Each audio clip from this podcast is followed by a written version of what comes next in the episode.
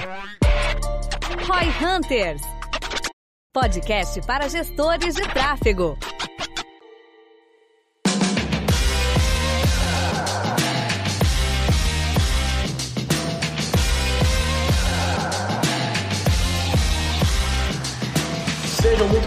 Bem-vindos aí a mais um V4 Tuts. Hoje a gente vai ter a ilustre presença do Pedro Sobral, que vai estar aí com a gente, logo mais vai estar entrando. O Lippert vai estar comigo também hoje para a gente poder conversar um pouco mais com ele, entender um pouco mais dos aspectos de se realmente tráfego é ou não uma ciência ou é uma arte, o que, que ele é de fato essa questão. Lembrando, pessoal, que esse é o V4 Tuts, então a gente faz toda terça-feira às 7h44 da manhã, mas ele é especial porque ele também é um Roy Hunters, né, o nosso podcast sobre tráfego, que a gente trouxe aí um dos principais exponenciais sobre esse assunto. A gente vai falar um pouquinho sobre isso. Alô, alô? Olha aí, fala aí, Sobral, tudo moçada? bom? Tranquilidade, cara. Bem-vindo, bem-vindo. Primeiramente, assim, muito, muito obrigado por poder aceitar esse convite aí, tá disponível aí pra gente fazer essa live nesse horário atípico pra ti, né? Eu sei que é um Atípico, horário diferente. atípico. É, normalmente três da, aqui é três da tarde. Eu funciono pra live da tarde. Muito bom, cara, muito bom. Mas é interessante, assim, pra gente poder trazer a tua pessoa, estar presente aqui com a gente, poder compartilhar um pouco e, de fato, conversar um pouco sobre esse tópico de tráfego, se é uma ciência, se é uma arte, né? E um ponto muito importante que a gente iria começar, cara, é dessa visão, assim, de que a gente aqui só faz conteúdos, lives com pessoas que a gente, de fato, acredita no trabalho e, vamos dizer assim, respeita, de certo modo. E a gente acredita que tu tem uma visão parecida nesse aspecto, né? Então, tu, Legal, tu tá aí legal. com a gente, a gente acredita que esse respeito e esse reconhecimento pelo trabalho é mútuo, o que é bem positivo também, né? Muito massa. Cara, eu lembro até hoje o dia que, eu, que alguém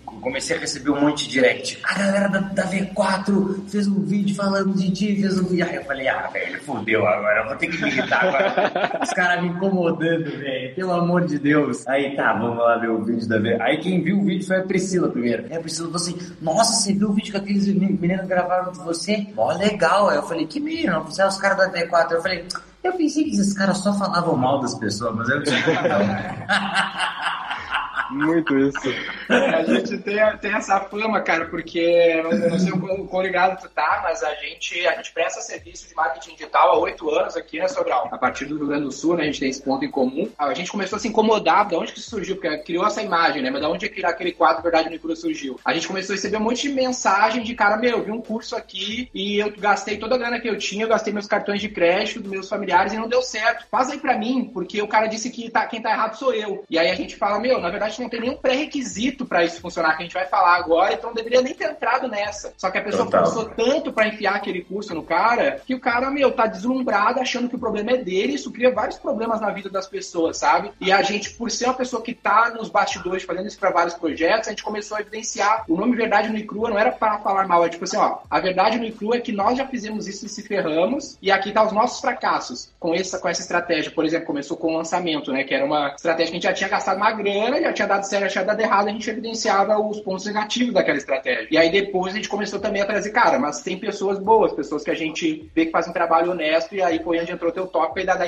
dá esse efeito. Caralho, eles falaram bem do cara, sim, porque o cara faz um É, trabalho. tipo assim, fica até, fica até esquisito, né? A galera fica meio perdida. Não, mas como assim? Eu vim aqui pra ele ver eles falando mal de Sobral, os caras estão falando falando relativamente bem do cara. É, porque pessoas boas nesse assunto, boas no sentido assim, de não querem enfiar o produto a qualquer custo, são raras. Então tem raras pessoas pra gente falar desse É, é, a galera tenta te vender pela emoção, né? Não é nem tenta, a galera só vende pela emoção. Tipo assim, eu costumo falar que a maioria dos cursos que tem sucesso na internet, se não tivesse aquela página de vendas com bilhões de gatilhos mentais pra te convencer a comprar, não venderia nada, porque a oferta não consegue se sustentar sozinha. Inclusive, um cara até me perguntou outro dia, se tu parasse com as lives, como é que tu ia vender a comunidade Sobral? Aí eu falei, cara, cento e tantas lives, curso de tráfego, comunidade com 15 mil gestores de tráfego, arrasta pra cima e compra. E ia vender igual, porque tipo, a oferta se sustenta por si só, não precisa de todo aquele bilhões de gatilhos mentais É, a pra gente convencer o cara, cara. que boa parte desses infoprodutos, eles pegam vulnerabilidades da audiência e espremem sem dó, sabe? É tipo, cara, vou entrar, sabe, os mercados mais negros, de encapsulado e coisas do gênero. É, a- o produto é todo construído sobre uma vulnerabilidade que a pessoa vai apertar aquela vulnerabilidade sem dó, sabe? E a gente Tá, mas que... vocês por serem uma agência, vocês não acabam usando É isso também quando... Não, vocês a gente não é são uma agência. agência. A gente não se posiciona como agência, né? A gente fala que agência Tá, então de vai, marketing explica, não vai, vai, funciona. vai, vai. Me enalteça sobre a posição de vocês. Agora é a hora de não fazer a verdade cru aí. É, isso, isso vai ser muito bom também. Esse espaço aqui para questionar vai ser ótimo. Mas a V4 ela é uma assessoria de marketing. O trabalho é parecido com o de uma agência, porém a gente não agencia nada de fato, né? Que é uma pequena mudança, porque a agência ela agencia, por exemplo, verba de mídia, ou seja, o compromisso da agência é com o veículo. Ela quer enfiar a tua grana na Globo porque a Globo paga 20% de comissão. Não na Record, porque a Record paga 15%, ou porque a Globo antecipou o BV pro cara. E aí as Tá. agências digitais, elas fazem isso, olha só, essa tu vai sacar, ó. As agências digitais fazem isso com ferramentas. Ela vai querer enfiar a ferramenta no cliente a todo custo porque a ferramenta paga uma comissão. Então o compromisso não é com o projeto do cliente, é com o veículo, que ela tá agenciando alguma coisa, entendeu? Então essa pequena Ah. mudança de, cara, a gente ganha por performance, a gente ganha pelo resultado que a gente gera Tá, e cliente. se o cliente precisa de uma, uma ferramenta de e-mail, vocês não indicam uma? a gente indica melhor para o caso dele. Então a gente vai falar assim, por exemplo, a gente trabalha sempre em linhas gerais com o Infusion Active Campaign, que são as melhores Tá. do mundo em linhas gerais. Não com aquelas ferramentas nacional que vão me dar uma comissão maior, sacou? Então essa é a Entendi, tem entendi. N ferramentas que os caras podem utilizar dependendo da circunstância. É, dependendo do caso, tipo, para e-mail marketing, por exemplo, a gente pode usar MailChimp, a gente pode usar Egoi, a gente pode usar Active Campaign, Fusionsoft. Vai depender do caso, né? Na prática é assim que a gente de- define. Mas a gente, a gente nem se relaciona. Tipo, o Alfredo da Vtex, por exemplo, ele é parceiro embaixador nosso. Mas a gente não é agência parceira da Vtex, a gente não tem nenhuma relação para não criar esse problema, entendeu? Tá, mas faz um trabalho parecido com o trabalho. Então só, só não tem essa questão de agenciamento nesse caso de não. Tá, mas vocês como uma assessoria de marketing, então agora eu vou refrasear. Exato. Vocês como uma assessoria de marketing, não vou mais errar. Tipo assim, se o cliente tem um produto e aí o produto do cliente não tá vendendo, tipo assim, o produto do cara não tá vendendo, vocês não utilizam desses gatilhos também, tipo assim, de fazer o cara, o cliente do cliente comprar na emoção ou não? É, é que depende, esse é um lance que a gente até anotou aqui para falar contigo logo mais, é que os nossos, o 98% dos nossos negócios, eles são negócios de economia real. Então, por exemplo, um dos projetos que, onde o Gui começou a trabalhar forte com, com mídia aqui dentro foi para o Spotify. Então, o nosso trabalho para o Spotify, que é o outro que a gente vai falar, ele é muito simples, velho. Foi muito fácil de fazer. Tipo, era, tipo, depois a gente pode falar detalhes. Ou boa parte do nosso negócio são varejos físicos, são prestadores de serviço. Então, o nível de complexidade, ele é bem diferente do nível de complexidade que você está acostumado, porque contigo, ele, Ah, é, saquei, ele é bem mais difícil de tu vender um infoproduto que tu vender Spotify, entendeu? Tá, entendi. Vocês são uma franquia, né? Ou não? Tô errado também. Esse é um dos aspectos. A gente co- encontrou o modelo de franquia para escalar o nosso modelo, que é onde a gente vai chegar aqui para concluir contigo. Como que a gente escala o serviço é um dos pontos Tá, eu tô adiantando todas as coisas, esse é o resumo. É, então tá. pergunta então e vamos, vamos Depois a gente pode fazer a live pra ti aqui, mas a live é nossa, caralho. A gente a gente que tá em cima, cara. Você vai ficar quieto vai É, responder as é. perguntas. É, porra,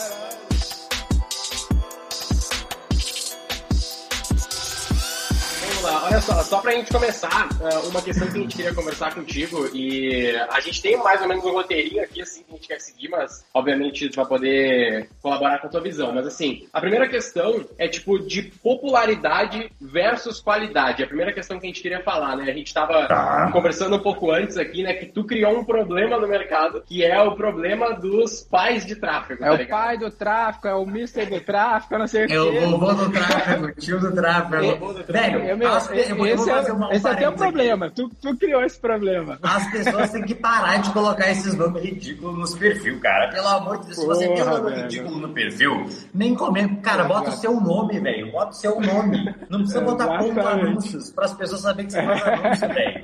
Pelo amor de Deus, não dá não aguento mais. É que nem a empresa, cara. A empresa que bota sempre o que ela faz. Eu não sei o que, marketing digital. Eu não sei o que, troca não sei o que. Não precisa Eu não disso. consigo, eu não consigo, eu não consigo. O ponto é, cara, é o que que acontece ah, nesse mercado, né? A internet cria uma bolha, uma visão meio míope das pessoas de que ser popular está diretamente atrelado à qualidade. E não necessariamente. É que nem a gente fala assim, a gente conhece gestores de tráfego que ganham salário 2 milhões por ano e não tem 100 seguidores no Instagram. Ela, a pessoa não produz conteúdo, ela tá lá nas trincheiras. Nos E aí tem- bastidores, né? Exato. E como tu ficou por muito tempo. E aí, do nada, tu tem o Sobral, que é um cara popular. Mas popularidade não necessariamente tem a ver com qualidade. No teu caso, a gente acredita que tem a ver com qualidade, mas... Eu já tava, geral, eu já tava quase pulando da minha cadeira aqui. Eu já tava quase... Como assim? Já tá saindo essa porra Você vai querer refazer o Verdade no e Crua lá ao vivo aqui? Na verdade, o ponto é que a gente acredita que o teu caso, ele é uma, uma visão híbrida, tá ligado? Porque tu tava nas trincheiras e aí tu ficou popular. É, Porque tu quis o ônus disso também, né? Exato. A galera confunde a autoridade com. com- a- tipo assim, quando tu pergunta pergunta na internet: o que, que você precisa para ter autoridade? Cara, 90% das pessoas vão dizer assim: ah, você tem que produzir conteúdo. Isso foi uma coisa que se criou no marketing digital. Tá ensinando? Não. Se você ensinar se você colocar o seu jalequinho de médico e falar um assunto sobre medicina, você vai ter autoridade, porque você está com um jaleco uhum. e você está ensinando sobre aquele assunto. Aí os caras que não sabem nada de tráfego, que aprenderam tráfego com outras pessoas, eles vão lá e vão ensinar tráfego na internet, porque dessa maneira os clientes, os possíveis clientes dele, quando olharem lá no perfil dele, vão ver assim: ah, esse cara até que sabe de tráfego. E tipo assim, realmente isso dá certo num certo aspecto. Uma pessoa, o seu João que trabalha na esquina, ou sei lá, pra Maria que vende alguma coisa na cidade dela, e vai olhar o perfil do cara e vai ver, ah, que legal, o cara aqui, ele ensina conteúdo sobre anúncio online, muito provavelmente vai dar mais certo ele ter esse cartão de visita com esses conteúdos do que se ele não tivesse nada. Só que o que acontece? O problema é. O problema não é o cara produzir conteúdo, eu não tenho nada contra isso. Inclusive, acho que, cara, todo mundo que tem alguma coisa para falar deve falar alguma coisa. É pro você criar o seu Instagram como seu cartão de visitas e botar o seu conteúdo lá e tentar gerar essa popularidade. O problema é você se posicionar como o cara mais expert do mercado naquele assunto, se posicionar como o mestre dos magos do tráfego quando você não é, quando você aprendeu isso agora há pouco, quando você criou o seu perfil, porque você não conseguia nem vender o seu trabalho sem ter esse perfil, entendeu? Então, assim, você pode começar, só que, cara, você tem que. A, a questão, eu, eu usou o nome e tal, mas, tipo, foda-se, sabe? Bota o nome que você quiser no seu perfil, se quiser passar vergonha. Tem gente que é assim, não pode ter uma vergonha, bota passar uma vergonha lá. Vou fazer o nome do perfil aqui. Mas, claro, tem gente que diz que eu faço vergonha, entendeu? Com as minhas. Um cara outra gente falou pra mim assim: nossa, esse seu perfil é muito infantilizado com esses, com esses mangás. Aí eu falei, é, se você sabe o que é mangá, você é infantil também. Já estamos é, mesmo barco, já. Já estamos no mesmo barco. Mas assim, eu não tenho problema com a popularização do negócio. Eu acho que é legal ter os caras que são populares. Só que, velho, você tem que ter a a, a, imagem, você não pode pagar de falso humilde também. Você tem que ter a imagem real de onde você tá, entendeu? Pô, eu tô começando, eu aprendi isso com fulano. E, cara, é tão mais legal você falar que você aprendeu. Eu, eu, não, eu não entendo que, que isso não entra na cabeça das pessoas, velho. É tão mais legal você falar que você aprendeu um negócio com alguém. Eu, eu me sinto tão mais foda quando eu falo assim, cara, aprendi isso aqui com fulano. Pô, eu, eu, cara, eu me sinto muito mais massa do que, porque, pô, eu aprendi com alguém e tô aqui te passando a minha visão sobre isso. Não deixa de ser pro, fica mais legal ainda que você aprendeu com alguém alguém e você tá, tipo assim, sendo verdadeiro, sabe? A galera esquece, é o, é o gatilho mental da verdade. Falar a verdade com as é. pessoas é importante, entendeu? É isso que a galera hum, esquece. Mas um, essa galera, até muitos desses caras que estão, tipo, criando esses perfis do robô do tráfego e coisas do gênero, a galera aprendeu contigo também, né? Porque tu tá há muito tempo já nesse game, tá ensinando, a galera aprende contigo, usa o teu formato, tenta te replicar e muitas vezes não consegue. E aí o outro ponto que a gente queria falar disso é do que a gente brincou aqui e chamou de efeito Xuxa, sabe? O quanto o evento Xuxa, nesse caso, seria tipo. Ó, pensa com a gente assim, ó. O que, que o Pedro Sobral, a Xuxa, o Rodrigo Fara e a Sabrina Sasso têm em comum? Eles dançam? Não, não sei. é, existe o é que você vê na TV, olha só como, vamos ver o que, que tu acha sobre esse assunto. Mesmo que tu replique toda a estratégia do Sobral, toda a estratégia da Xuxa, toda a estratégia da Sabrina Sato, tu não consegue ser ela. Tu não consegue ser ele. Tu não consegue tá. ser o Rodrigo Faro. Porque existe a personalidade. Por que, que a Sabrina Sato saiu do BBB e bombou e outras dezenas, se não centenas de pessoas não bombaram. Porque o público não conecta com a realidade da pessoa. Não é porque ela tem uma estratégia, ela pode lançar um produto e te ensinar a ser a Sabrina Sato. É uma questão que é difícil de. É a parte da arte dessa ciência. Tem a parte da ciência, do tráfego, tu pode Mas aprender, tem o star power na pessoa, né? Arte, a gente, tem é, um negócio, eu, entendeu? É, eu e o Maíra, a gente fala bastante sobre isso. Tem gente que naturalmente tem mais essa tração, assim, sei lá, tipo, o primo rico, velho é meio impossível. O cara manja de investimento, mas tem várias pessoas que manjam tanto quanto ele e não explodem tanto. Por quê? Tem um star power ali envolvido, uma coisa dentro da personalidade do cara. Só que eu acho que, cara, todo mundo tem o seu certo star power. E as pessoas, elas se diminuem,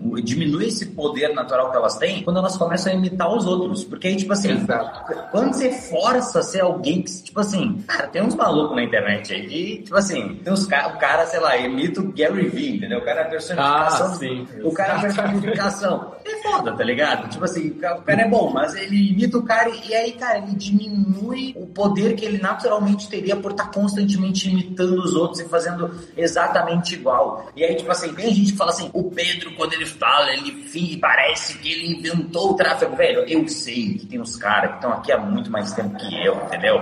O, o Luciano La Roça lá, os cara, o, cara, o cara escreveu um livro de Facebook Ads, entendeu? Tipo, só do cara ter escrito, escrito um livro de Facebook Ads, ele já mostra que ele é mais velho do que eu. os caras, tem, tem gente que, o Torriani, tem gente que tá há muito mais tempo do que eu. A questão é que não é que eu mostro que o Pedro inventou o tráfego. Não, mas o que eu falo é, velho, eu entrei nesse negócio, quem que começou a entregar todo o ouro de graça, entendeu? Aí eu comecei a fazer, é o que eu chamo de estratégia xixi no poste. Velho, se você, um amigo meu outro dia falou para mim assim, ah, não, eu não ensino isso aqui que eu sei sobre nutrição, porque senão as pessoas vão, vão saber que eu sei e elas vão ensinar no canal delas também. Eu falei, velho, você é burro, por quê? Você tem que fazer xixi no poste. Você tem que pegar as coisas que você quer que as pessoas vejam como sendo seu, seu Exato. ensinamento. Central de ajuda, cara, eu falo toda hora, toda hora. E aí os caras falam assim, ah, e até parece que foi o Pedro que inventou a central de ajuda. Não, não fui eu que inventei, mas eu fiz xixi no poste, que foi um negócio que eu tá dentro da minha jornada e eu comecei a ensinar sobre isso e eu falo sobre isso constantemente. E aí, cara, falou central de ajuda, os caras quase que veem minha foto junto com a central de ajuda, ah. entendeu? Então, tipo assim, eu saio fazendo. Eu, eu me desvirtuei total da pergunta, mas eu saio fazendo. Falando da, da, o efeito Xuxa e o efeito xixi no poste. Você tem que fazer xixi no poste, voltando ao efeito Xuxa agora. Eu acho que, cara, todo mundo tem o seu certo Star Power. E a questão é que, assim, eu lembro quando quando eu cheguei nos meus 10 mil seguidores, que eu me liguei assim, caraca, velho, quanto que é 5% de 10 mil seguidores? Aí eu fiz a continha lá, aí eu parei e pensei, cara, se eu vender um produto de 2 mil reais, um produto de tráfego de 2 mil reais, para 5% de 10 mil seguidores, eu virei milionário. Aí aquela, velho, eu juro, aquela hora minha mente bugou. Falei assim, puta que pariu, mano. As pessoas são muito malucas. Todo mundo quer milhões de seguidores, todo mundo quer ser a nova estrela, o novo não sei o quê. E, velho, você não precisa. Tudo que você precisa é, tipo assim, é ter, é, é os seus, é, é 10 pessoas que compram a sua ideia lá. E às vezes você nem quer um milhão de reais, entendeu? Tipo, quando eu comecei esse negócio, eu só queria ganhar meu dinheirinho ali. Às vezes você quer 10 mil reais por mês. E, cara, não, você não precisa de bilhões de seguidores. Você não precisa ser o primo rico para ter os bilhões de seguidores. Você pode ser bem menorzinho, ser você mesmo na essência, não ficar fingindo ser outra pessoa e ter mais sucesso do que você teria se você ficasse fingindo ser a Xuxa, a Sabrina Sato, o Pedro Sobral. É, exato, cara. Tem, tem um lance que a gente fala que nesse mercado de infoproduto, esse é o lance também, né? Muita gente reduz, entre aspas, o mercado de marketing digital a exclusivamente infoprodutos. Mas em cima do lance do infoproduto, tu tem um, um quê de show business, que a gente fala que se associa muito, né? Que, cara, ser uma agência de lançamento, ser uma produtora de infoprodutos é a mesma coisa que ser o Condizila ou ser a Universal. Teu trabalho é achar bons talentos que são bons talentos. Na música tá muito a ver, muito atrelado à personalidade, o quão talentosa tecnicamente a pessoa é, mas também tá atrelado ao background dela. Tipo, cara, a Anitta não foi contratada pela Warner e virou a Anitta. Ela já tinha características de ser a Anitta, a Warner identificou e pum, lançou. O Sobral não chegou assim, caralho, preciso ganhar muito dinheiro vendendo infoproduto. Vou lançar um de tráfego. Não, ele já era bom em tráfego, ele, caralho, como é que eu posso exponencializar o meu trabalho? Pô, também posso lançar um infoproduto. Aí dá certo, porque quando vem assim, eu quero ganhar dinheiro com esse negócio de internet, eu vou inventar um treco que eu possa falar. eu vou inventar um treco. É muito isso aí, eu vou inventar um treco. Eu vou inventar um treco. é, meu, tem muito. Aí, aí o pior, de pior de treco, tudo entendeu? é quando o cara vai lá, faz o lançamento, fatura seis dígitos e ele pensa assim, hum, ele tá na casa dele, aí ele bota o pé pra cima e pensa eu sou um expert de marketing digital. Porra, mano, aí entendeu? Você fez o lançamento. aí ele fala assim, eu vou. Porque assim, tem três coisas na sua vida que você tem que tomar muito cuidado quando você faz. A primeira delas é, velho, quando você tá fazendo um lançamento, você tá tendo sucesso, aí um belo dia você falou assim, vou colocar meu produto no perpétuo, porque eu trabalho quatro horas por semana agora, li o livro do Tim Ferriss e não vou fazer mais nada. Porque é mentira, você vai ter mais trabalho do que no lançamento. A segunda é, vou virar coach, que aí fortes, não, nada contra os coaches, eu gosto dos coaches, sempre falo, mas fortes chances de dar merda. E a terceira é, vou fazer um negócio de marketing digital. Velho, eu juro, toda vez que alguém é um fala, acende uma, uma luz na minha mente, uma, uma luz vermelha, assim, daquelas de ambulância girando, sabe? Ué, perigo, perigo, perigo. Velho, fazer negócio de marketing digital, velho, pelo amor de Deus, os caras não conseguem. outro dia eu entrei no perfil do cara, o cara tinha 2 mil seguidores e, o, e a, a bio dele era: te ensino a fazer o Instagram crescer. Eu falei, mano, como assim, velho? Como assim? aqui perto. Né? Não faz sentido. Muito bom. Mas um, um, outro ponto, assim, pra gente poder. E agora entrando mais naquilo que tu tava falando no começo, né? A gente falou dos infoprodutores, falou uh, de que, no fim das contas, tem muito isso de que realmente o cara tem que ter um bom produto, uma boa oferta, tem que ser de fato um expert para que Total. aquilo funcione melhor. E aí a gente traz do nosso lado um pouco dessa experiência com outros tipos de negócios como um todo, né? Eu sei que tu também trabalha com outros produtos, não só infoprodutos, mas pelo menos na nossa leitura, infoproduto é o teu foco, né? É o principal, é, assim, tu mais. É onde eu mais trabalho, total. 80% do meu esforço está em infoproduto. Perfeito. Tua escola. Tua, é, a tua escola também, no fim das contas, né? Tu começou lá com é. o Iron, então no fim das contas tu aprendeu nisso, aí tu foi crescendo nisso, tu teve acesso também a outros players, e aí, no fim das contas, essa é a maior parte do teu trabalho. No nosso lado aqui, a gente tem muito mais experiência e muito mais foco no que o Denner colocou como economia real, né? Especificamente. Então, a gente traz aqui um exemplo de um case que a gente tem, que a gente já atuou, que é o próprio Spotify. Até na época fui eu que toquei esse projeto, a gente trabalhou com eles um tempo, e que é muito diferente. Eu tinha feito também, no, um pouco antes, se eu não me engano, eu tinha feito um lançamento para um cliente nosso, e, pô, muito difícil e tal, várias, muita parte de criativo, muita page. Uma chance de dar certo. Uma chance de dar certo, 100k de mídia, é. para fazer 6 em 7, aquele papo. E quando tu trabalha com Spotify, eu brinco com a galera que vem aqui, bah, esse cara aqui é o cara do Spotify e tal. Eu falo, meu, super normal, bem tranquilo. A gente gastou 1,3 milhões de euros e basicamente o que a gente tinha que fazer era campanha de alcance e campanha de cadastro na, no app. É, user acquisition já era. Awareness, é. é, awareness e user acquisition. Já era. Basicamente era isso, bota tipo 30 mil tempo? reais por dia no post. Ah, é é? tá, foi tipo pouco tempo, então, bastante verba. Ah. Exatamente. Pouco, foi três meses de projeto, um quarter, né? um quarter exatamente, e 1,3 milhões de euros que a gente gastou em alguns países da América Latina. Seis, seis países. Então, e é bem diferente porque o Spotify ele é um produto excelente. Ele tem um product market fit muito bom, as pessoas gostam, ele funciona. Então a gente não tem que ter uma page quilométrica para convencer. Esse é o aspecto gênero, né? do que a gente fala, Sobral, que eu acho que está atrelado a esse, a esse ponto que a gente está falando, que o sucesso muitas vezes ele não mora na estratégia de tráfego, mas as, muitas vezes ele mora no fundamento de marketing, que é o que, que esse cara do tráfego que tenta te copiar às vezes não estudou, não se ligou. Ele estudou só Facebook Ads e ele acha que ele virou um especialista em marketing. Mas marketing, 90% ele é produto, né? Cota mesmo, 4 P's do marketing. Então o Spotify não é o que é porque é uma puta estratégia de growth, ou Netflix. Ele tem o que eles chamam de growth engineer, que é o produto é a estratégia de crescimento em si. E aí, no mercado de infoproduto, também é assim, porque o Primo Rico, o Sobral, todos os cases, eles são muito bons produtos antes de ser, de estarem acoplados numa boa estratégia de tráfego. É, e a pessoa é um bom produto, né? A pessoa é. O negócio do Star Power é isso que a gente tava falando. A pessoa é um bom produto. Quem fala isso também é o Elon Musk, né? Que é o, o Myro, uma época atrás, entrou nessa vibe de não vamos investir mais milhões de reais, vamos, vamos só focar no produto. Mas também é. tem que achar o meio termo. Aí a gente viu que não era bem assim.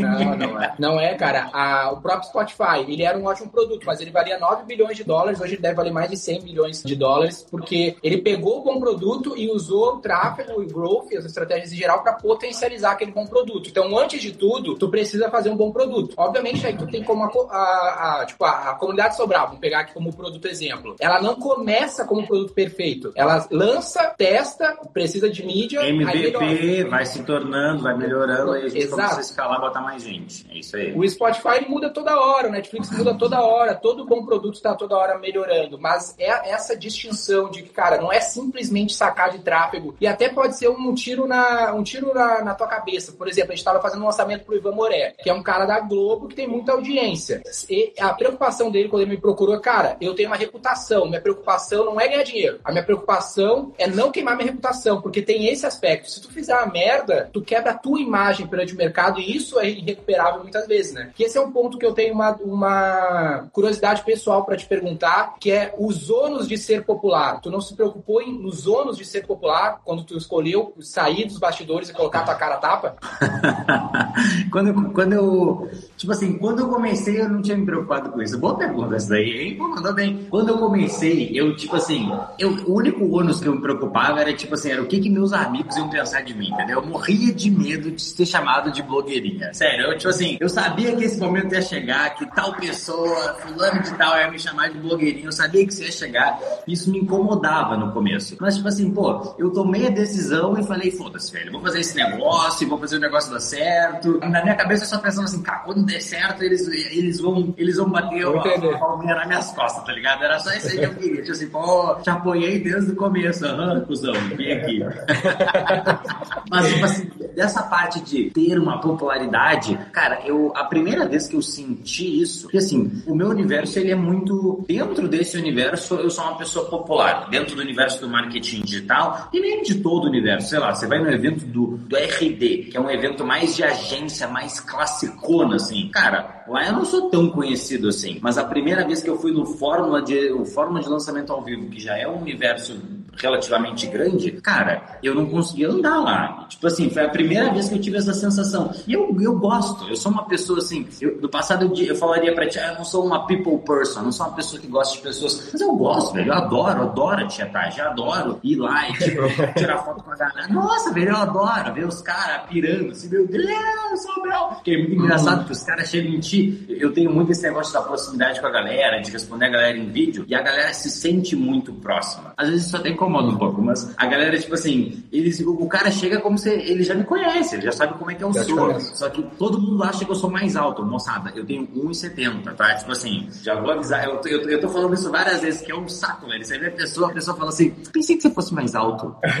Uma vez o cara me olhou e falou assim, pensei que você fosse mais forte. Eu falei, irmão, quer fazer essa aqui comigo pra ver se tu aguenta? Mas aí o que acontece? Lá eu senti essa parada a primeira vez. Só que eu, tipo assim, eu não aguento. A gente, eu, eu tenho um casal de amigos que são ex-BBBs, tipo, muito, muito, muito amigos. E eles são gigantes, assim, 5, 6 milhões de seguidores. Eles estão num nível de fama um, um, acima de mim. Esse nível de fama que eles estão, eu acho que é uma coisa que eu, que eu não gostaria. Tem algumas coisas que já me incomodaram, tipo assim, me mudei aqui pra casa nova, e aí um cara reconheceu a estante que já tava na casa, que tipo, a gente mudou, tinha uma estante na sala que já era da casa. Ele reconheceu e sabia que uns amigos dele moravam nessa casa. Aí o cara veio aqui, bateu na minha porta e veio me entregar um presente, sabe? Tipo, dá um certo medo, assim, tipo, cara, o cara tá invadindo minha privacidade. Uma vez, um cara pintou um quadro, essa foi muito louca, um cara pintou um quadro da Priscila, um cara, o quadro, o quadro era, te juro, velho, ele era do meu tamanho, quadrão assim. e o quadro é, olha, olha, olha a viagem né? O quadro era a cara da Priscila quando ela recebesse o quadro. Só que o quadro era muito feio, mano. Foi mal, cara. Eu sei que talvez você seja bom nos seus quadros, mas esse não ficou legal. A gente não gostou. Não era de acordo com o nosso gosto. Então, tipo assim, dá um pouco de medo. Dessa parte eu não, eu não sou muito fã. Só que, cara, eu sou mega caseiro. Tô sempre em casa, eu nunca vejo ninguém. Tipo assim, eu sou a pessoa que tá escondida num lugar e ninguém nunca me vê. Então eu não tenho muito acesso a essa os ônus da, da fama. Os, os momentos que eu tenho acesso ao ônus da fama é, é tipo assim, aí dois dias no evento e tietagem, a galera na volta e dá uma cansada, mas é dois dias, é tipo assim, é pontual. E agora com pandemia, Covid, nem tem mais evento de marketing digital. Então, tipo assim, é. eu, eu, quase, e a fama, né, a fama na internet ela é bem distinta do que a fama era. A gente tem essa, essa, essa miopia também, porque uma coisa é ser a Xuxa. Eu pegar a Xuxa e dizer, a Xuxa é, é. famosa, todo mundo sabe. É, a Xuxa é famosa, eu não sou famosa igual a Xuxa. É, o cara, mano, o cara tem um milhão de seguidores, é um país de 200 milhões de pessoas, num mundo de 7 milhões, tipo, tu é micro famoso. Tipo, tu não vai ser necessariamente facilmente reconhecido no aeroporto, porque tu não tá na TV que tem 100 milhões, que é 50% do país que tá te assistindo, mas já é o suficiente para te ganhar muita grana, que obviamente não, é total. Um cara, bom, né? alguém, mas o mais engraçado é quando alguém te vê, alguém te conhece, aí o cara para pra tirar uma foto contigo. Aí, velho, é muito engraçado, porque as pessoas que não te conhecem, elas ficam tirando assim, quem será que é ele? Essa sensação é a mais engraçada de todas. Eu amo isso. Você fica assim, quem, quem, será que é esse cara, velho? Eu não sei quem é ele. Boa. Boa. Mudando, mudando um pouco de assunto aqui para eu voltar para um pouco da visão do tráfego ali, que é o, o principal aspecto, né? A gente estava falando dos clientes que a V4 aqui atende, que eles são um pouco diferentes do que tu vem trabalhando, que é a parte de infoprodutos. E aí, um dos pontos que eu queria comentar rapidamente é do varejo físico. Então, tipo assim, dentro o infoproduto em relação ao mercado geral do Brasil, ele é muito pequeno, né? Se tu for ver, se tu for comparar com o que o varejo físico vende, o varejo físico é muito, muito maior, muito gigante, mais de 30% do PIB perto do infoproduto, que nessa comparação ele é muito pequeno. E aí, aqui na V4, a gente atende muitos varejos físicos, né? Marcas como centenas de lojas, centenas de lojas, tem a LEDs, tem Melissa que a gente atende, e a gente faz tráfego para eles, e a gente vê, e aí eu vou entrar num, num aspecto que eu queria, que daí é mais pessoal aqui daí, que é tipo assim, que quando a gente pega o cara que é da V4, o profissional de growth, o que eu me considero, vamos dizer assim, a gente tem conhecimentos muito específicos em outras questões além do tráfego. Por exemplo, num varejo, trabalhar para uma loja física, fazer o tráfego também não é muito difícil. Tipo, tu sabe ali, tu teve a, aquela live comunitária, tu falou um pouco sobre isso de, de campanhas para lojas físicas e, tipo, não tem muito mistério, não é muito difícil, tu joga para um WhatsApp e o cara converte na loja e fechou. A grande questão e a dor vai estar tá depois em rastreamento dessas vendas, porque tu não tem um pixel para te ajudar. CRM, vai, RP. Um CRM tem que manjar de RP. Muitos gestores de tráfego nem sabem o que é o RP. Até sabem o que é o CRM, mas RP não, não tá ligado. E aí tem que treinar time de vendas comercial. E aí que eu acho que entra a diferença. Eu vi uns comentários nos anúncios que a gente fez dessa live falando que tem o cara que se coloca como profissional de growth e o Sobral ele é mais simples, ele é gestor de tráfego e eras isso. E aí que eu vejo que tem uma diferença entre as, as questões que a gente faz aqui, que tu foca muito no tráfego, tu aparentemente não entra em outros detalhes, e obviamente tu vai poder falar, e a gente aqui, a gente tenta ser um pouco mais generalista, vamos dizer assim, né? Ter conhecimentos múltiplos, mais naquela visão do profissional ter, já deve ter ouvido, ouvido isso, né? Tipo, que a gente tem Sim. vários conhecimentos, mas a gente tem pessoas muito fodas em tráfego, daí vários conhecimentos e muito foda em design. Até um detalhe sobre isso, Sobral, é que não é a questão de uh, certo ou errado, mas é a questão de necessidade. A gente imagina, daí eu quero ver o teu ponto de vista, né? Que naturalmente tu precisou se especializar muito no tráfego, porque na circunstância do mercado que tu atua, esse pilar é extremamente importante e os outros não são de fato tão importantes. Já no nosso caso, que a gente começou atuando com negócios de economia real, né? Eles, eles são mais importantes. É muito, é muito fácil fazer mídia para Melissa, todo mundo conhece. Agora, fazer essa mídia ser rastreada no ponto de venda na puta que pariu é muito difícil. Então a gente acabou indo mais por essa visão 360 pela necessidade em linhas gerais. Como que tu vê esse aspecto? Só para finalizar, o, uma, um ponto que a gente vê, a gente bate nisso, é que muitas vezes os conteúdos sobre marketing digital, eles estão muito atrelados a esse universo do infoproduto e a galera esquece dessas trocentas coisas que existem no, em 99% da economia, entendeu? Tá, entendi, entendi, entendi. Primeira coisa, eu, sempre, eu não consigo começar a responder uma pergunta sem uma piada. Tava muito engraçado, porque o Guilherme falou assim, porque a gente atende a Melissa, agora eu quero fazer uma pergunta pessoal. Eu falei, cara, certeza que ele vai perguntar se eu uso Melissa. Tipo, certeza.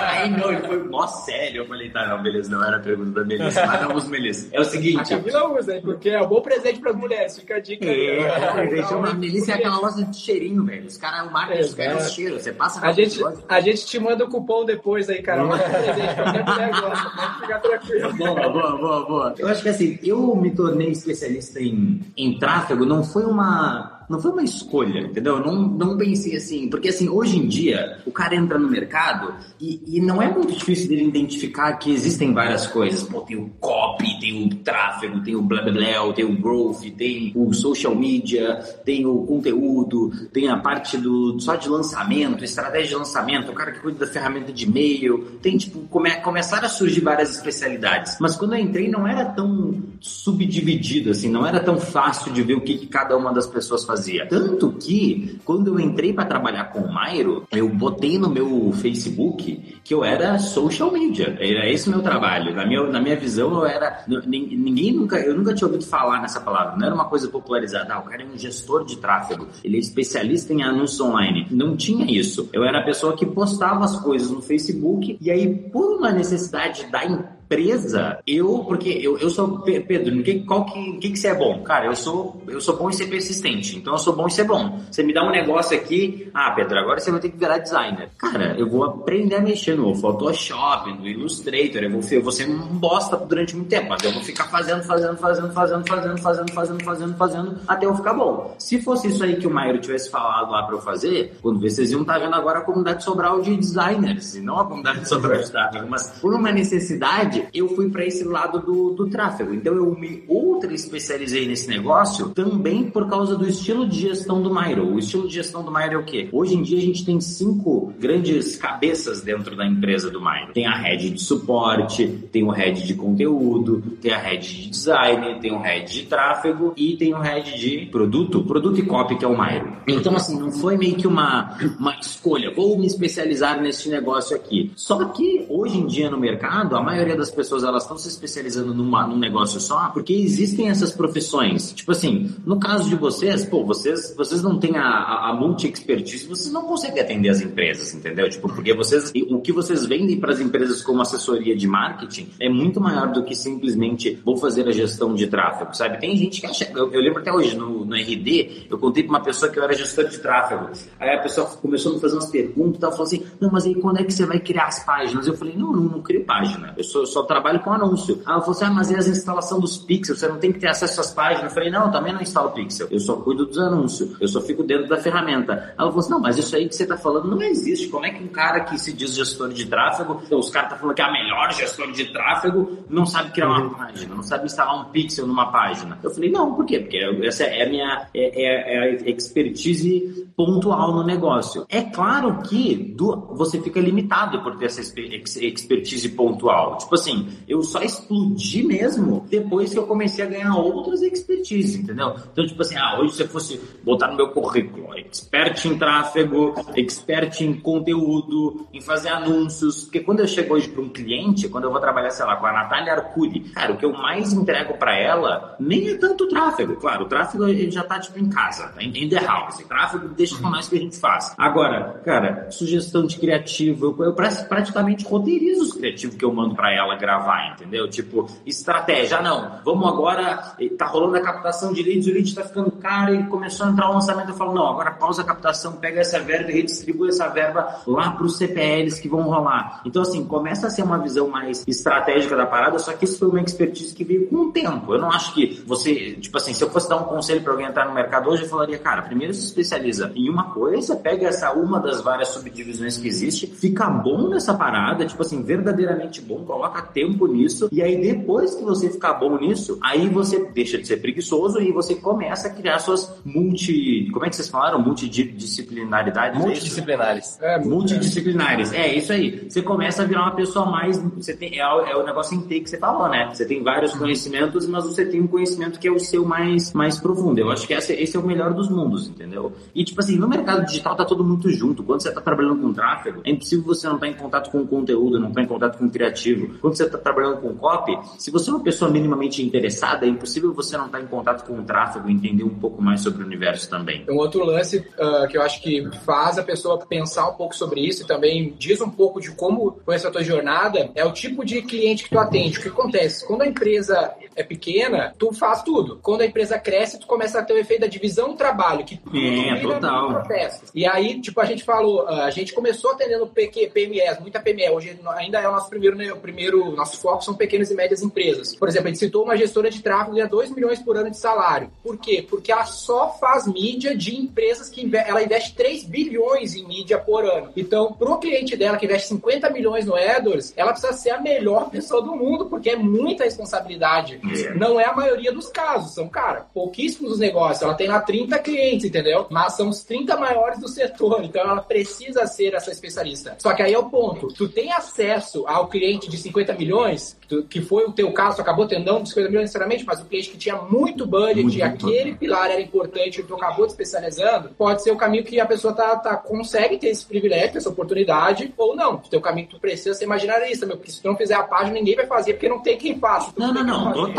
No começo, velho, no começo você tem que ser pau pra toda obra, entendeu? O cara tá falando. É. Outro dia a menina falou pra mim, ah, mas o meu cliente falou que, se eu, que eu tenho que fazer a página, senão ele vai me demitir. O que, que eu faço? Eu falei, velho, na minha visão, Faz a página, claro. tem duas escolhas. Ou você vai embora ou você faz a fucking joga no Google como criar uma página e você cria a fucking página pro cara, entendeu? É, total, Exato. total. No começo você tem que fazer tudo. Tem gente é, que nem sabe disso, mas um dos motivos pelo qual o Mairo explodiu muito rápido, o Mairo, pô, exemplo de lançamentos gigantes aí, cara, é porque ele tinha já várias outras expertises dentro da internet, entendeu? O Mairo tinha um, um blog, o Mairo era do tempo do blog, entendeu? Ele tinha um blog já há seis, sete anos escrevendo um blog lá do como aprender. O, o blog dele tem um domínio muito bom, que é o curso de inglês grátis. Então, tipo assim, é, o cara é muito, muito antigo, entendeu? Tipo assim, já manjava de internet, já, man, já manjava de colocar um site no ar, já manjava de como colocar uma página no ar, já tinha uma noção de como produzir conteúdo. Então, quando ele entrou, ele já estava à frente, porque ele já tinha esses conhecimentos. E às vezes, o que a galera barra no digital é que eles acham que eles vão entrar, tipo assim, ah, vou ser gestor de tráfego, vou aprender só tráfego. E é o que tu falou. Às vezes você não está numa empresa que te oferece a oportunidade para fazer só isso. E a empresa exige que tu tenha as outras expertise. E aí tem muita gente que fica puta comigo quando eu falo isso, entendeu? Porque o cara, na cabeça dele, ele é melhor do que eu. Porque não, mas o Sobral só faz tráfego. Eu sei fazer páginas, instalar pixels e blá blá blá blá blá blá. Só que, cara, é, foi a, a minha situação que me colocou na, na, naquela posição de me desenvolver naquele aspecto ali. No começo, a grande maioria das pessoas vai ter que aprender várias micro coisinhas para conseguir fazer um tráfego. Porque sem página, sem anúncio, não tem tráfego, sem copy. É que conforme tu vai escalando e tu vai pegando clientes maiores, tu vai tendo essa possibilidade de te especializar. Né? Tem aquela questão, a famosa questão da divisão do trabalho, que é só hum, centenas de anos já como descoberta. Então a gente chega a um momento que precisa disso, porque tu vai gerenciar lá o. Tem como pegar um cara, tipo, tem como eu, que teoricamente tenho esses conhecimentos multidisciplinares, fazer todo o tráfego do Mairo, todo o processo do Mairo? Provavelmente não, porque é muita coisa, é muita page, é muito criativo, é muita automação de e-mail, imagino. É então, muita tu... verba, tu não é pode vacilar, verba. tu não pode te dar ao luxo de vacilar, de que, que tu rateou, apertou o botão, esqueceu, é 300 mil que se foi, entendeu? É, exatamente. Não é 300 reais. Eu já dei uma rateadas, já dei umas rateadas. Ah, a gente tem aqui, velho, de esquecer, a gente tem história aqui de esquecer a campanha do cliente ligado muito no passado e foi lá ver, cara, gastou 2 mil e era em dólar, tava configurado não, em Não, não, é treta, é treta. Tem gente que fala, outro dia, Deus, agora a moda, agora, eu vou falar pra vocês que estão me assistindo aí, a nova moda agora é criticar o cara que é o gestor de tráfego que só aperta botão. Ô, seu filho da puta, você nem sabe apertar botão direito, está criticando o cara que só aperta botão, velho. O cara fala, ah, é só apertar botão. Beleza, liga lá a campanha então de um milhão pra tu ver o, é. o cu na mão que você vai ficar. Que isso, é. velho? Apertar botão é difícil pra caralho. Para de criticar os apertadores de botão. Seja um apertador Muito. de botão antes de ser um ultra especialista. Com certeza, mano. Uh, a última questão que a gente tem aqui é, é, é, assim, tipo, é da escala do trabalho. Tá? Escala de serviço, como escalar serviço, né? Exatamente, né? Tipo, no fim tá. das contas, essa parte de escala de serviço. É, a gente tem uma concepção, a gente escalou serviço. Esse é o grande lance, seu Sobral. Escalar serviço é difícil pra caralho. Você tá falando de escala, é muito fácil escalar, muito fácil de entender como eu escalo um software, como eu escalo uma fábrica, como eu escalo uma loja. Agora, escalar serviços são poucos no mundo que conseguem. E, e por que, que esse tópico é importante? Muita gente que está aqui nos ouvindo é prestador de serviço, é gestor de tráfego, e ele quer escalar esse serviço. E a gente, V4 e Sobral, a gente escalou serviço de maneiras bem diferentes. Então, eu acho que isso vai dar, o que a gente quer dar para a audiência aqui, Sobral, é senso crítico. É o cara poder chegar à conclusão dele. Então, a gente escalou o serviço ambos de maneiras diferentes. Então vamos mostrar como a gente fez, tentar criar um framework e o cara ver o que faz sentido para ele. No teu ponto de vista, o que a gente viu assim, que tu escalou, tem duas formas de escalar serviço, que foi as duas formas que a gente fez, ou tu fez em algum momento, enfim, que é ou tu cobra muito caro por poucos clientes, que é o que a gente entende tá. que tu fez até tu conseguir produtizar, ou tu produtiza para conseguir vender esse serviço de escala que vai depender muito de processo. Como ah, não, não, peraí, peraí, muito rápido. Qual que é o segundo? Qual que é o segundo? É que o segundo é o mais difícil, esse é o problema. até o nome é difícil, mano. Produtiza, nunca ouvi essa palavra. Ó, vou, vou, pensar assim, ó, como é que a gente escala serviço na nossa ótica? Tu precisa de processo, produto e pessoas. Então pensa, tá. Sobral é a pessoa e o produto. E aí, pum, botou no mercado e eles escalou. Ele virou quase um artista que ele mesmo é o próprio produto. Ele não escalou com processos, que é o que? Eu vou construir processos para botar centenas. Aqui na V4, para gente ter uma noção, a gente tem 400 pessoas, 800 projetos ativos ao mesmo tempo trabalhando. Então, como? Processo. Como é que eu construo processo para meu botar a pessoa? Eu, a gente contrata 10, 20 pessoas por mês. Como é que eu coloco esses caras para entregar o processo com tecnologia e várias coisas? Para atender muitos clientes. Esse é um caminho. Mas o caminho ah. que tu fez foi o caminho de, cara, vou pegar menos clientes, que eu possa cobrar muito mais por cliente e fazer um trabalho de muita, vamos dizer assim, quase uma boutique que se fala, sabe? Que tu faz é, exatamente, exatamente. É tipo um hotel com cinco quartos só. Eu, eu, eu tô pegando esse exemplo porque eu aluguei um, vou pra Fortaleza e tem um hotel lá que é muito caro, velho. E tipo assim, eu falei, como é que eles ganham dinheiro? Só tem cinco quartos. Aí eu vi que é por causa do preço. É exatamente esse mesmo exemplo. É tipo o hotelzão lá, o Ibis, que tem bilhões de quartos e pelo Brasil inteiro eu e o, e o hotelzinho que tem cinco quartos, mas que consegue ganhar, não, não sei se tanto quanto, mas consegue ganhar muito dinheiro. Cara, eu acho que assim, a, qual que era o a interrogação final da pergunta? Era o que, que eu acho disso ou como que eu fiz? O que, que tu acha das formas de escalar, escalar serviço? Que tu escolheu o caminho na nossa ótica inicialmente de escalar cobrando muito por, por, por poucos clientes, né? Eu acho que, cara, muito pouco por, por poucos clientes é, a, é, é, o caminho que você vai seguir se você quiser principalmente ficar nos bastidores. É muito difícil você ficar só na parte. Tipo assim, se você não quiser. O que, que acontece? Vou começar pelo início. Por que, que eu escalei desse jeito? Porque, cara, eu não queria ter uma empresa com 400 funcionários, entendeu? Você tem que entender o que, que você quer. É daí que vai partir a sua escolha de como que você vai escalar. Eu olhava pra Priscila e, cara, a Priscila tem a empresa dela lá, 60 funcionários, fora os 70 professores que ela contrata. Tipo assim, cara, é BO todo dia, velho. BO todo dia. Era tipo assim, só treta, só resolução. Cara, empreender é só resolver problema, velho. Você tá o tempo inteiro resolvendo problema. O tempo inteiro é o seu WhatsApp pipocando com alguém com problema, alguma coisa aconteceu, tem que decidir tal coisa, decisão, decisão, problema, problema, problema, problema. Gente, sai funcionário, contrata funcionário. Velho, essa treta que eu vi o Maio e a Priscila passando por isso, era claramente o exemplo do que eu não queria ter, entendeu? Eu não queria ter zilhões de funcionários. E aí, a partir desse, tá, beleza, o que, que eu quero, aí, a partir do que, que eu quero ter, qual tipo de negócio que eu posso montar em cima disso? E esse, esse negócio que eu, que eu posso montar em cima disso, ele vai me levar onde eu quero ir? Porque o que acontece? Às vezes o cara quer ser um bilionário, mas ele não está disposto a fazer o que tem que ser feito para ser um bilionário. Eu não acredito que eu vou ser bilionário prestando serviço de tráfego para 5, 6 clientes. Dá para ganhar um milhãozinho ali? Dá para ganhar um milhãozinho ali, certeza que dá para ganhar um milhãozinho ainda, mas sendo um gestor de tráfego muito bom e tendo excelentes clientes, como você falou, é a mulher que ganha os 2 milhões no ano. É, os 2 milhões no ano. Então, assim, a partir de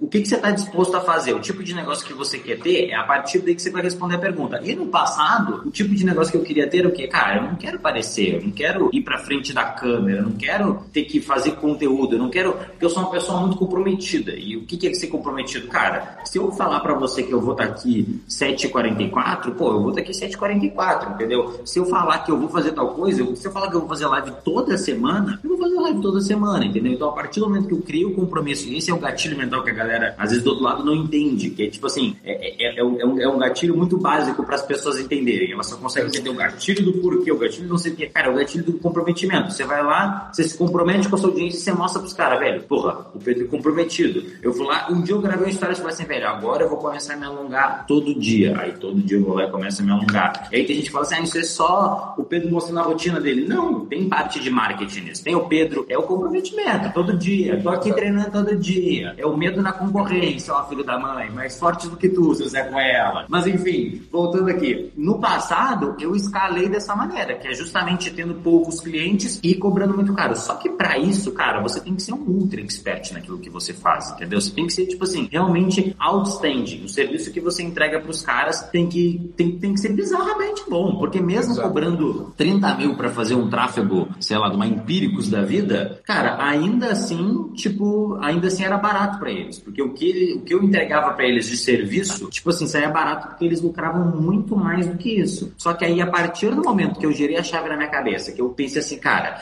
eu não quero mais depender de contrato. Aí, porra, aí eu entrei no, no conflito, porque eu falei, cara, eu não quero depender de contrato, só que eu não quero aparecer também. Porra, não dá. Não tem, tem coisas que não coexistem no mesmo lugar. É aí escolher eu, abdicar, né? É, aí eu, cara, eu vou ter que. Eu, eu, eu para chegar agora no novo modelo de negócio que eu quero chegar, porque mudou o modelo de negócio que eu queria chegar, e é normal, isso já aconteceu, vai acontecer várias vezes ainda durante a minha vida. A partir do momento que mudou onde que eu quero ir, pô, aí eu tenho que ver, tá, mas o que eu tô fazendo hoje, será que isso daqui que eu tô fazendo hoje consegue sustentar esse modelo de negócio que eu quero ter? Aí eu parti pra, cara, não, eu vou, eu vou aparecer, eu vou botar a cara na rua e eu vou ter um produto surreal, entendeu? Eu também acredito nisso que você falou. Processo, processo produto, pessoas. Tipo assim, quando eu, come... quando eu comecei a escalar o tráfego, de ter vários clientes, eu tive a ideia de, cara, vou treinar vários gestores. Vou ter, eu já tinha o produto, que era a minha prestação de serviço de tráfego, poucos clientes. Aí eu falei, agora eu vou diminuir minha carga horária, vou aumentar o número de clientes, tendo mais pessoas, pedrinhos do tráfego aqui que vão fazer o tráfego junto comigo. Comecei a treinar essas pessoas. Logo quando eu comecei a treinar as pessoas, eu decidi que eu ia começar a aparecer. E aí, cara, quando eu decidi que eu ia começar a aparecer, foi aí que eu comecei a botar foco supremo no, no produto, entendeu? Minha empresa não é uma empresa hoje que é cheia de processos processos. Mas eu acho que assim, você tem que encontrar o, o equilíbrio dessas três coisas. Tem empresas que são cheias de pessoas e os caras conseguem performar por causa disso. Mas é que é meio difícil ter muita pessoa e não ter processo, né? São duas coisas que estão meio, meio coladas. Eu não tenho muitas pessoas e não tenho muitos processos, mas eu tenho muito, muito foco no produto, entendeu? Eu acho que é por isso que a parada deu a explodida que deu. Eu acho que o grande lance que tu falaste aí é a questão do o, qual é o certo ou errado. O, o certo e errado depende do que tu quer pra ti. Né? Então, tipo, cara, eu não tô afim de gerenciar um monte de gente, que é o caso do Sobral. Aí, pô, eu vou seguir esse caminho. Qual era, qual era a nossa visão aqui, Sobral? A gente queria criar um negócio independente da presença do indivíduo. Então, por exemplo, quando a gente começou o canal do YouTube, ou até hoje, por que a gente tá fazendo a live pelo perfil da V4? Por que a gente faz o canal do YouTube da V4? Não é o perfil do Gui, o perfil do Denner? Porque a gente quer criar a entidade V4. Para que a gente amanhã não está mais aqui, ela vai andar a parte. Então, a gente escolheu, a gente viu que esse é o nosso objetivo, criar valor, por exemplo. Né? Quando a pessoa escolhe o caminho que escolheu, ela, ela perde, por exemplo, a questão do equity. Ela não tem equity, ela é a empresa. É, se ela morrer, morreu. A gente não, pô, a gente precisa construir equity. A empresa precisa funcionar sem a gente, a gente precisa vender ela lá na frente e fechar o ciclo. Porém, o que é certo ou errado? Depende. Para construir esse caminho de equity, é muito mais doído. Tu abre mão de margem no curto prazo para poder contratar mais gente. Então, tu vai demorar muito mais para conseguir fazer isso do que se tu virasse o Gui do tráfego, muito dinheiro no guia do tráfego, tem muito mais engajamento no guia do tráfego, né? Porque pessoas e conectam mais com o YouTube, né? Exato, só que aí a gente não iria construir o que a gente gostaria de construir. Qual que é o certo e errado? Depende, tipo, depende do que tu quer, em quanto tempo, qual é o prazo. Então não existe o, je o jeito certo. O certo é tu construir a tua imagem, depende do que tu quer construir. O que a gente está trazendo aqui para vocês, essa, esse é o grande crossover da internet aqui, a V4 Sobral, um grande crossover da internet, que são jeitos diferentes de chegar no mesmo objetivo, entendeu? É, total, porque, de, porque o objetivo vai depender de cada pessoa. Esse é o problema da galera. Aí o cara vai lá e fala assim: ah, o Sobral tem um modelo que dá certo. Outro, ontem, um, cara, um amigo meu me perguntou: o que, que você acha das pessoas que fazem o mesmo modelo que você? Aí eu respondi primeiro: eu não acho nada. Aí depois eu pensei bem e falei assim: não, na real, o que eu acho é que eles não entenderam o modelo. Porque eu criei esse modelo para atender as minhas necessidades. Eles copiam o modelo porque é um modelo que dá certo. Mas eles nem sabem dar certo para quê. Eles não sabem quais são as necessidades dele. Aí o cara sai pegando modelos prontos, fórmulas, e replicando sem entender, cara, será que isso daqui é para mim? Entendeu? O cara sai fazendo lançamentos, mas ele nem sabe se lançamento é o modelo de negócio que ele quer ter, é aquela tensão, aquele estresse da uma semana, aquele tiro de canhão. Eu adoro isso, eu adoro não ter que ficar vendendo todo dia. Mas tem gente que não, tem gente que ia curtir eu, mais, pô, ter um produto. Eu odeio, cara, eu odeio esse lance do lançamento aí, pra mim me mata. eu adoro, velho. Melhor coisa que tem. Vende num dia, fechou, acabou, depois nunca mais tem que vender pra ninguém. Mas, enfim. Mas o problema é que os caras eles tomam as decisões baseados nos modelos de dar certo ou não dar certo. Só que, cara, sempre que você fala dar certo, ser melhor, cara, aí a gente tem que sentar e discutir, tá, mas o que é dar certo para você? O que é ser melhor para você? Entendeu? Aí que o bicho pega, porque as pessoas não têm essa, esse senso crítico, essa consciência de dizer assim, cara, ser melhor para mim é tal coisa, entendeu? O cara falou assim, qual que, é, qual que é o seu sonho? Eu falei, meu sonho é ser melhor todo dia. Aí ele falou assim, ah, mas o meu também é ser melhor todo dia, então o nosso sonho é o mesmo. Eu falei, não é o mesmo. o que é ser melhor para você? você, o que, é ser melhor para mim, sabe? Pô, ser melhor para mim é treinar todos eu, os dias. Talvez para você não seja isso ser melhor, entendeu? Você nem quer, você nem quer fazer exercício. Talvez ser melhor para você é ser um mega intelectual, ler zilhões de livros todos os dias. Para mim isso não é ser melhor. Exato. E a causa, eu acho que a causa dessa forma de pensar é muito pela forma como a nossa educação ela é no Brasil, que a gente está acostumado a decorar respostas. Então a pessoa ela não está preocupada em entender como que chegou na, na resposta, qual é a linha de pensamento. Ela quer saber qual é a resposta, porque na escola me ensinaram a decorar respostas. Então, beleza, como é que eu ganho dinheiro? Exatamente. É que Tipo, o cara não pensa, cara, como que eu crio o meu jeito de construir a empresa? O jeito Sobral, o jeito V4 de crescer. A gente criou o nosso jeito, a gente criou um sistema de franquias que não existe igual no mundo e a gente vê o cara que replica. Não, a gente tem uma franquia de marketing aqui também. Porra, mas e o sistema? O marketing lab, o nosso sistema, e o sistema de vendas, o cliente garantido, todos os pontos que a gente criou que são nosso jeito, o cara só vê assim, ah, V4 tá dando certo porque tem um sistema de franquia, vou vender franquia também. Mas não é por causa da franquia. Não cara, é por causa da franquia. É. E aí ele não consegue enxergar todos os outros pontos porque ele tá cego, porque todos os outros pontos. Ah, o que vocês criaram, o sistema, o, todo o ecossistema que vocês criaram, isso só surgiu por causa das necessidades de vocês de chegar onde vocês tinham a visão de chegar. E essa que é a moral. A galera não vê, a galera não vê isso. O cara não consegue enxergar para onde que a comunidade de Sobral vai, porque ele não tá dentro da minha cabeça para ver, tipo assim, o que, que eu quero, qual que é o modelo de negócio que eu quero, qual que é o tipo de produto que eu quero. Exatamente. E aí,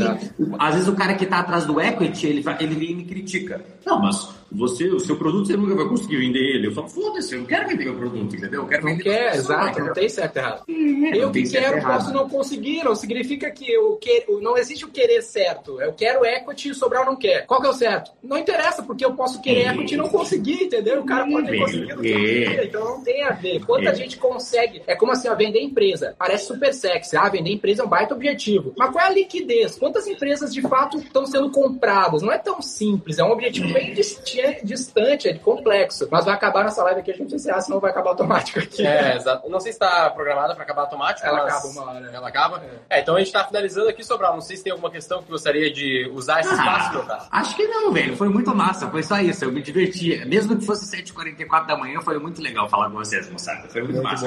Eu morria de preconceitos. Mais... Eu morria de preconceitos. Tem um monte de galera que tem preconceito e, tipo, manda os comentários lá, lá, os caras ficam só vomitando um monte de merda. Mas, cara, você tem que. Para de olhar pros outros e começa a olhar pra sua vida, velho. Às vezes você não tá fazendo nada da sua vida. Vai fazer crítica construtiva e você nunca construiu nada, velho. Critica os caras a partir do momento que você tem alguma coisa. Você construiu alguma coisa, aí você tá no mesmo nível para conseguir criticar e dar uma. Não é nem crítica, é tipo sugerir, fazer algo, sei lá, fazer o seu.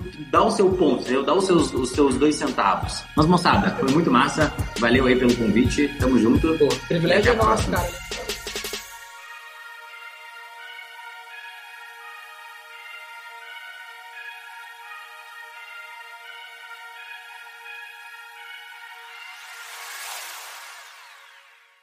Para saber mais sobre como a V4 pode ajudar o seu negócio, ou você que é profissional de marketing digital e quer saber como ser nosso parceiro, acesse v4company.com e saiba mais. Edição Noise Wise.